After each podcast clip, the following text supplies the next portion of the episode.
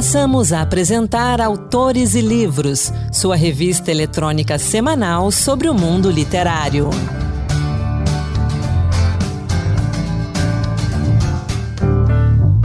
Olá pessoal, a partir de agora, Autores e Livros, a sua revista literária de toda semana. Hoje temos dicas de leitura, lançamentos, contos e poesia. Sou Anderson Mendanha e vamos juntos. Eu começo o programa de hoje com os nossos parabéns a todos os escritores do Brasil pelo Dia do Escritor, comemorado no último dia 25 de julho. A data teve origem em 1960, com a realização do primeiro Festival do Escritor Brasileiro, organizado pela União Brasileira dos Escritores, sob a presidência de João Peregrino Júnior e Jorge Amado. A ideia da data é ressaltar a importância do trabalho dos escritores, que através da escrita têm o poder de transmitir conhecimento, cultura, contar histórias, criar personagens marcantes e transformar não só as pessoas, mas também o mundo. Parabéns e obrigado a todas as escritoras e escritores do Brasil. E agora, vamos com a dica de leitura de Mayra Cunha. Clube do Livro Olá, trago hoje como dica de leitura o livro Paradise, da escritora e jornalista mexicana Fernanda Melchor, publicado pela editora Mundarel em 2022. São 140 páginas que não devem ser subestimadas, pelo contrário. A história se passa em um condomínio de luxo no México, que evidencia as diferenças sociais entre moradores e funcionários e os deslumbres de pessoas ricas que acham que vivem protegidas nesse tipo de moradia, mas que na verdade ficam isoladas da realidade do mundo ao redor. Inclusive, em um dos parágrafos, a autora deixa claro, na voz do personagem que chefia a vigilância do condomínio, que, embora o nome do lugar seja Paradise, paraíso em inglês, a pronúncia correta vem mesmo carregada da afetação comum aos seus moradores. Se fala Paradise. Essa bolha paradisíaca está prestes a estourar quando dois adolescentes, um morador e um trabalhador do condomínio, se juntam para beber, fumar, esquecer problemas pessoais, suas rejeições e elocubrar sobre ações violentas que resolveriam, entre aspas, as frustrações de cada um. Franco Andrade, o gordo, é um jovem adolescente, morador do condomínio, que nutre grande obsessão pela vizinha, a mãe de um amigo e esposa de um astro de TV. Daqueles jovens que acham que o dinheiro da família sempre vai protegê-lo. Franco é branco, loiro, misógino, foi expulso da escola e é viciado em pornografia. Um combo que virou ponto-chave da trama, que cria ares mexicanos nada exagerados como lhes são comuns, mas com dramas reais que levam a uma grande tragédia. Polo é feio como uma bufetada de Deus, assim descreve a autora. É preto, pobre, funcionário do jardim e faz a manutenção da piscina. É recolhedor de fezes, aparador de grama e o cara bobo que sempre atende quando chamado por seus superiores com muita submissão uma pessoa invisibilizada pelo sistema social, a quem chamam de o rapaz no condomínio. Mas seus pensamentos, a todo momento, refletem indignação e tentativas de garantir algum futuro, seja ele qual for. E entra na onda de Franco. Os corredores e lugares ermos do condomínio e seus arredores aproximam os dois adolescentes, que passam a se reunir para encher a cara com migalhas de dinheiros que conseguem, ou com a família ou com raras gorjetas de serviços pequenos. Polo se torna um alcoólatra aos 16 anos e Franco um potencial estuprador. A narrativa do livro é fragmentada, a escrita é ágil, conturbada, tem parágrafos extensos de mais de 10 páginas que exigem do leitor aquela dedicação para não perder o ritmo.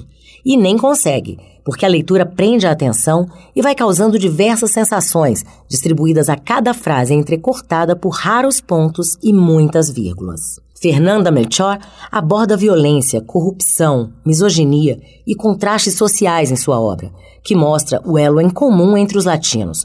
Quando se é pobre, é pobre de verdade. Polo vive em um lugar precário com a mãe e a prima grávida. Dorme em uma esteira no chão e trabalha para ajudar a família por exigência materna, após ser reprovado diversas vezes no colégio. Franco mora no condomínio com o avô, tem privilégios, usa a piscina que o amigo limpa para ganhar a vida e mostra ser um jovem psicopata que só pensa em violentar a vizinha sexualmente. Como a maioria dos adolescentes, se masturba todos os dias, mas tem pensamentos violentos e até criminosos. Polo também mostra seu lado misógino ao desqualificar a prima que engravidou porque era uma vagabunda sem vergonha.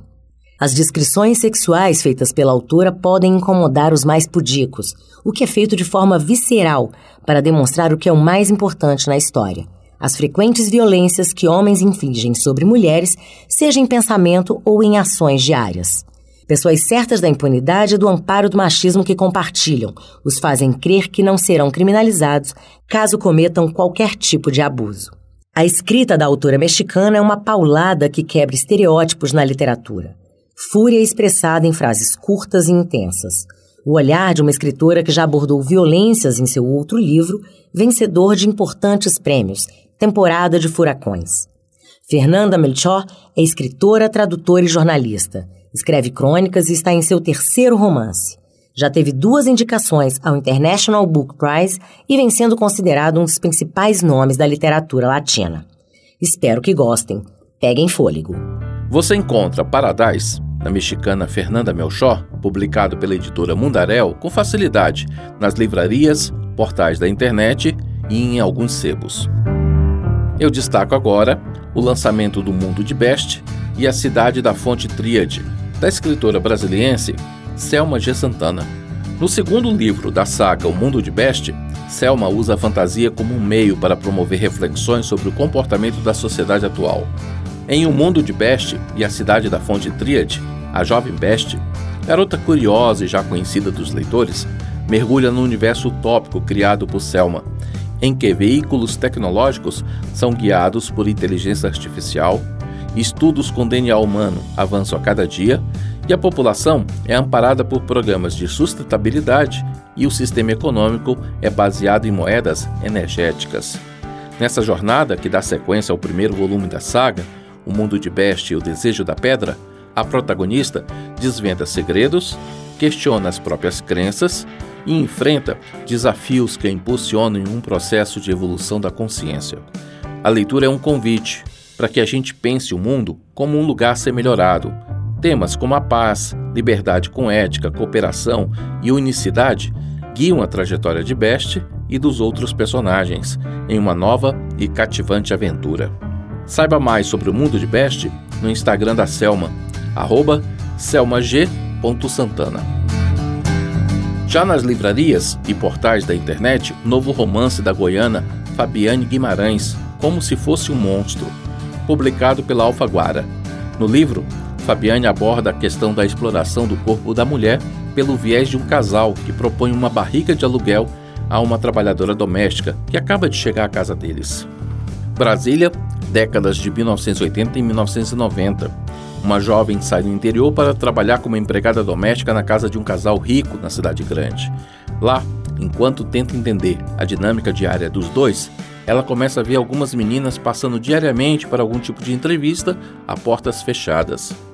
Depois de meses sem achar a escolhida, o casal finalmente faz a proposta da Miana, apesar de acharem um tom da sua pele um pouco mais escuro do que gostariam. Que ela seja barriga de aluguel para eles. Damiana aceita sem entender muito bem, passa por uma inseminação artificial caseira e quase um cárcere privado de nove meses. Depois que o bebê nasce, ela conhece Moreno, um especialista nesse tipo de negócios, que explica quão inconsequente foi aquela decisão e sugere que os dois passem a trabalhar juntos. A história de Damiana, uma das barrigas de aluguel mais produtivas da década, e a sua relação com a maternidade, o próprio corpo, as vidas que impacta e a rede clandestina de produção de bebês é contada a uma jornalista quando ela já está idosa, vivendo novamente no campo. Um romance envolvente sobre o que significa tomar decisões e como elas impactam a vida dos outros. Como se fosse um monstro, é uma reflexão única sobre a maternidade, a culpa e o direito de escolher. Minha dica agora é um romance repleto de emoções escrito por Sarah Hogler, Até que o Inferno nos Separe.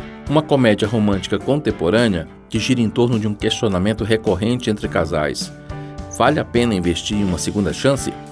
Assim como a novela brasileira de grande sucesso O Cravo e a Rosa, a obra é uma releitura divertidíssima do clássico A Megera Domada de Shakespeare, adaptada para os dias atuais. Quase dois anos depois do momento encantador com um casamento marcado, Naomi e Nicholas não se suportam mais. Tudo se intensifica após uma briga, que parece ser o ponto final nessa história de amor. Porém, as aventuras em uma nova casa prometem aquecer novamente esses corações. Aos poucos, eles colocam tudo que sentem para fora e dão uma nova apimentada no relacionamento, que estava quase tão frio quanto um dia de inverno. Esta é uma narrativa feita sobre medida para aqueles que adoram um romance que desperta risadas, milhares de sentimentos e são carregados de paixão, até que o inferno nos separe e signifique o para sempre. Reflete que o bom casamento é aquele do jeitinho que melhor representa os apaixonados e traz o sentido da redescoberta do amor, que pode ganhar uma segunda chance. Publicado pela VR Editora, você encontra Até que o Inferno nos Separe no site da editora. Anota aí, vreditora.com.br. A gente agora faz um breve intervalo e daqui a pouco voltamos com mais literatura. Estamos apresentando Autores e Livros.